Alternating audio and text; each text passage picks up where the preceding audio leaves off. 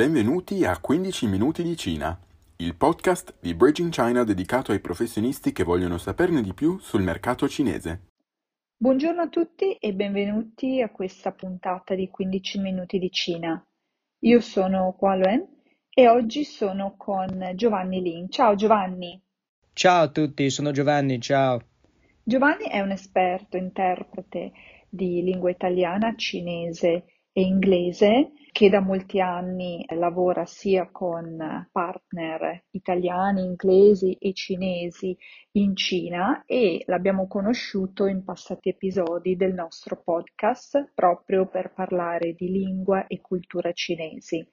Anche oggi parleremo appunto della lingua cinese, ma più nello specifico dell'esperienza di interpretariato cinese, inglese e italiano, eh, un pochino per andare a capire di che cosa si tratta e qual è l'esperienza di un interprete professionista come Giovanni.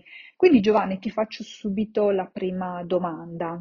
Perché sei diventato un interprete? Quindi raccontaci un po' la tua storia ed esperienza. Ah, ok. Uh, la storia breve è così.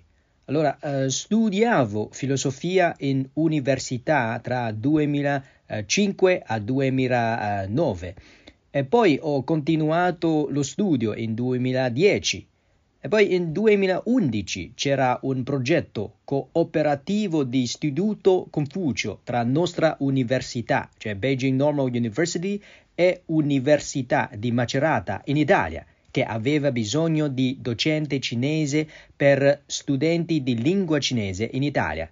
E io sono stato scelto dal ministero che gestisce questo progetto come uno dei docenti.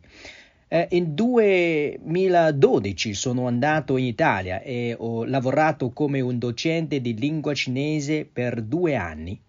In 2014 tornavo in Cina e ho ottenevo mia laurea di eh, magistrato di filosofia e poi nel secondo anno, cioè eh, 2015, c'era un altro progetto cooperativo tra il governo cinese e l'Unione Europea che riguarda mh, la riforma di previdenza sociale in Cina.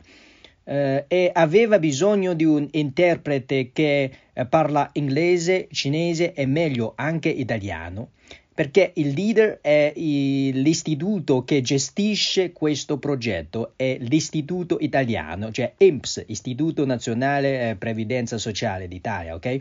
Eh, mi hanno trovato attraverso mia amica che è stata mia studentessa di lingua cinese a Macerata, siccome io sono quello che vogliono, perché io parlo inglese, italiano, cinese e ho esperienza di lavoro linguistico. E poi ho lavorato come un interprete indipendente per vari istituti e progetti, tra cui la Camera di Commercio Italiana in Cina. Uh, dunque, mio mm, carriera, carriera di interprete dura già quasi 7 o 8 anni. Quindi già diciamo molti anni, diversi anni che tu occupi questa posizione e appunto come abbiamo detto all'inizio sei un interprete professionista lavorando anche con importantissimi enti sia italiani che cinesi come, come ci hai detto. Quindi in merito appunto a questa tua esperienza, questi 7-8 anni ti hanno dato l'opportunità di affinare anche eh, trovare quali sono le tecniche migliori, più importanti per l'interpretazione l'interpretazione e la traduzione. Ci puoi dare qualche consiglio in merito? Ci puoi parlare di questo? Ah sì, eh, allora mh, mm, la prima deve essere potente maestria di una lingua o varie lingue, ma non solo le lingue, ci sono ancora filosofia, cultura e tutte le conoscenze e tecniche necessarie. Eh, per quanto riguarda lingua, posso parlare di molte cose, ad esempio grammatica, vocabolario, fonologia e così via. Ma inoltre di lingua ci sono ancora molte cose. Quando la gente mi, do, mm, mi, mi fa domanda, eh, la domanda è sempre così. Ah, Giovanni, dimmi come si aiuta, uh, come si studia bene una lingua, in particolare la lingua inglese, perché la maggioranza della gente cinese studiano inglese come lezione obbligatoria in scuola. Io sono infatti insegnante delle lingue, in particolare lingua inglese. Possesso grande eh, volume di conoscenza linguistica. Ho molte da dirvi quando parliamo dello studio di lingua, ma per dire la verità, per studiare bene una lingua, forse solo conoscenza su lingua non ti aiuta tanto. Quello mi ha aiutato molto è di fatto eh, filosofia, perché eh, lingua è ris- eh, l'espressione di nostra mentalità, ok? Eh, dunque, per capire bene, usare bene e studiare bene una lingua, dobbiamo capire bene la mentalità della gente che usano questa lingua. Praticamente, quando parliamo italiano, la nostra mentalità, ok, è quella degli italiani. E quando parliamo cinese o inglese, la mentalità diventa subito quella dei cinesi o degli inglesi o degli eh, americani. Eh, penso che sia facile da capire questo cambiamento di mentalità, siccome quasi tutti di noi abbiamo l'esperienza di studiare una lingua oltre di nostra eh, lingua madre.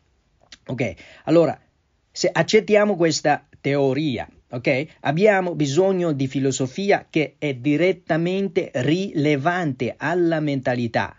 In questo contesto, conoscenza sulla filosofia cinese, o diciamo eh, filosofia orientale, e la filosofia occidentale mi ha aiutato molto in comprendere la mentalità occidentale e dunque le lingue occidentali, cioè le lingue indoeuropee. Eh, però se parliamo della filosofia abbiamo, eh, abbiamo bisogno di, eh, di, di un altro giorno o addirittura un altro mese. Quello che dice è assolutamente giusto. Chiunque parli un'altra lingua deve capire la mentalità eh, delle persone che parlano quella lingua è estremamente importante per connettersi. Mi viene in mente un'altra eh, domanda, ci puoi fare qualche esempio legato quindi alla lingua cinese per tutti coloro che ci ascoltano e che sono studenti di lingua cinese? Eh, sì, certo. Mm, allora, eh, possiamo eh, parlare della salutazione cinese Ni Hao e la mentalità dei cinesi dimostrata da questa espressione, ok? Uh, letteralmente la parola Ni Hao è composta da due parole, Ni che vuol dire tu e Hao che vuol dire eh, bene o buono. Si può mh, mm, tradurre questa parola come eh, ti va bene, oppure ti voglio bene, oppure eh, in inglese I wish you a good life e così via. Eh, oggi questa ni hao è già diventata un equivalente di hello in inglese o ciao in italiano. Vediamo sempre un caso così, cioè eh, uno studente sta, eh, straniero eh, studia e usa questa espressione per salutare la gente cinese in ogni caso, però questa espressione si usa solo tra gente che non si sono amici in Cina. Cioè, questa espressione non è 100% equivalente uh, ciao in italiano, perché in italiano um, ciao può essere usato tra amici, giusto? Uh, ma in cinese ni hao è solo per quelli che non sono amici, cioè quelli non amici. Esiste ancora un'altra parola Nin Hao, in cui la parola Nin è diversa da quello di Ni. Ok, questo Nin vuol dire lei. Dunque, questa espressione è per salutare persona rispettosa. Uh, ad esempio, i nostri docenti, professori o presidente della Repubblica, comunque per ognuno che sta più alto di noi nella gerarchia sociale in Cina. Ma mh, mm, non solo così. Eh, di fatto in Cina la vera salutazione tra la gente non è solo ni hao o nin hao, esistono ancora lao shi hao per salutare docente, Hao per salutare il eh, pubblico e molte altre espressioni con la, fo- uh, con la, formula di un titolo sociale più quello Hao che vuol dire uh, bene o buono. Dunque, sapendo così, uh, cioè, dunque, sapendo questo, si deve sapere più profondamente che in Cina o in lingua eh, cinese si cambia parola o espressione per diversa persona nella società. Dunque, il titolo sociale è molto importante. Chi è chi? Chi è il presidente? Chi è il professore? Chi è il genitore? E chi è il leader? Questi sono molto, uh, questi sono molto, come dire, importanti. Cioè, sapere questi è molto importante nella società cinese. Allora, uh, quale è il rapporto tra questo modo di espressione in eh, filosofia? Ricordatevi, la società cinese, in particolare la società eh, tradizionale, è profondamente influenzato dal confucianesimo che deriva principalmente dal pensiero di Confucio. Confucianesimo è un sistema di filosofia sociale che sottolinea eh, l'ordine sociale, in cui il ruolo sociale è la base di nostra vita sociale. Ruolo sociale è espressa praticamente da nostra parola, cioè il cosiddetto titolo oppure diciamo eh, nome sociale. Dunque, per giocare bene nella gerarchia sociale in Cina, sapere e salutare con proprio titolo sociale è molto molto importante. E la scelta tra Ni Hao e Nin Hao è solo la prima lezione. Dunque possiamo parlare di altri esempi in altri ep- eh, episodi eh, nel futuro. Ok, questo è solamente il, diciamo, il primo esempio per voi. Grazie Giovanni, è molto molto interessante questo legame tra il titolo e quindi che deriva anche da eh, un, una storia di, di, confucianesimo un sistema proprio di filo, filosofico per delineare le varie categorie nella società e come ci si indirizza, come si parla a, questi, a queste diverse categorie nella società cinese. Molto interessante. E la filosofia, quindi diciamo questo è un pochino eh, lontano dal modo di pensare occidentale, eh, da come lo potremmo intendere, però se parliamo soltanto di lingua, della vera e pura eh, lingua, quindi dei metodi, le tecniche eh, di traduzione e interpretazione che un traduttore o interprete può utilizzare, che cosa ci puoi dire, qualche consiglio, cosa puoi condividere con chi ci ascolta? Eh, mh, secondo me non è facile da dire tutto, ma devo dire che traduzione tra la lingua cinese e le lingue occidentali eh, cioè italiano e inglese. Non è facile perché le tre lingue sono di due gruppi linguistici. Uno è sino-tibetano e un altro è indo-europeo e hanno dunque strutture molto diverse in termini di pronuncia, vocabolario e grammatica. Eh, negli primi anni di mia carriera mh, mm, ho usato molto tempo da trovare mia soluzione per tradurre le lingue, ad esempio in traduzione simultanea, eh, ordine di parole in lingua italiana o inglese è molto diversa da quella di lingua cinese. Dunque, dopo di ascoltare le frasi, devo avere una soluzione efficiente per riprodurre l'informazione subito in lingua cinese in maniera organizzativa.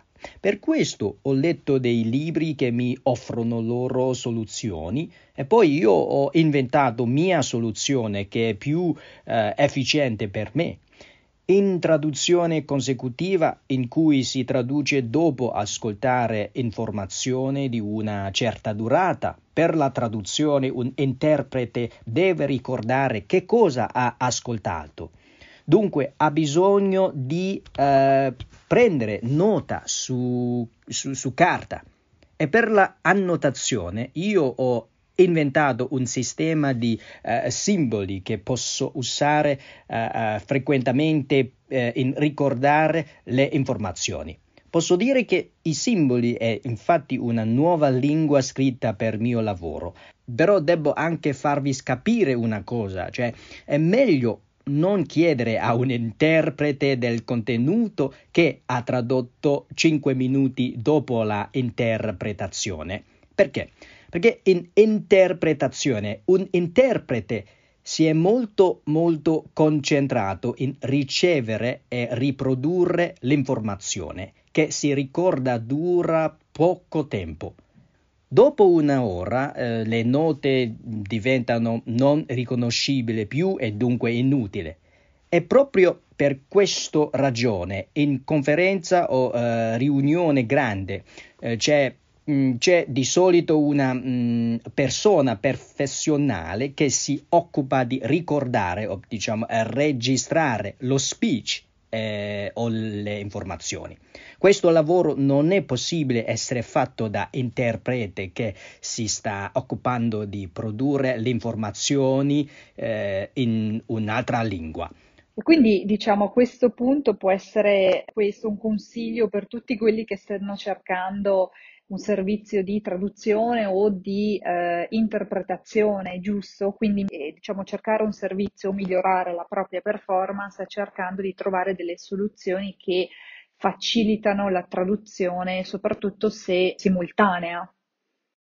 Allora, per dire questo consiglio, forse vi devo dire che, che cosa ho fatto di recente. Allora, eh, negli ultimi tre anni, durante la pandemia, ho usato quasi 90% di tempo in trovare e realizzare un metodo da gestire il mio vocabolario. Sai perché? Perché io non parlo solo cinese, inglese e italiano, studio ancora molte altre lingue come francese che parlano anche molti italiani e tedesco, giapponese e eh, thailandese, così via. Eh, mie lingue per lavoro però sono sempre eh, cinese, inglese e italiano, ok? Ma per studiare le lingue, se la prima fase è quella di capire o comprendere la mentalità e la grammatica, l'ultima fase deve essere uh, memorizzare vocabolario. Siccome io studio molte lingue, ho sempre pensato di trovare o inventare un metodo per gestire e memorizzare le parole provenienti da diverse lingue e diverse branche linguistiche di cui il volume è molto molto grande. Eh, però credo sempre che ci sia un metodo ottimo e pratico per gestire e memorizzarle.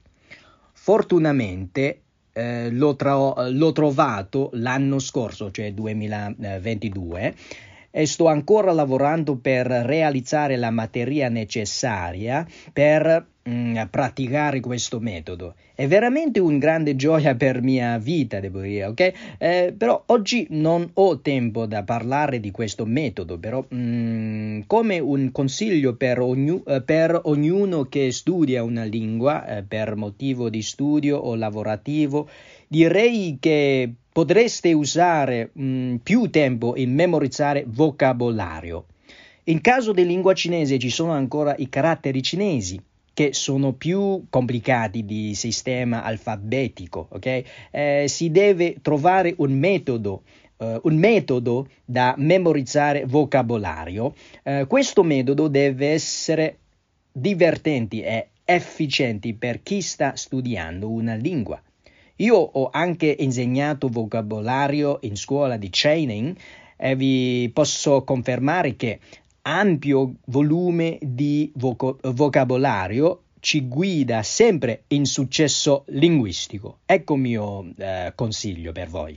Grazie Giovanni, penso che tu abbia veramente ragione, ampliare il proprio vocabolario, conoscere quante più parole possibili sia fondamentale per chiunque desideri eh, apprendere una nuova lingua, ma allo stesso tempo è valido anche per la lingua madre. Dunque, eh, per la puntata di oggi è tutto. Io ti ringrazio molto per essere stato con noi. Do l'appuntamento ai nostri ascoltatori alla prossima settimana e ricordo anche di seguire i canali di Bridge in China per eventuali altre tematiche sul mercato cinese, sulla cultura cinese e in generale sul fare business in Cina. Grazie mille Giovanni, alla prossima puntata. Zai Jian! Zai Jian a tutti, ciao!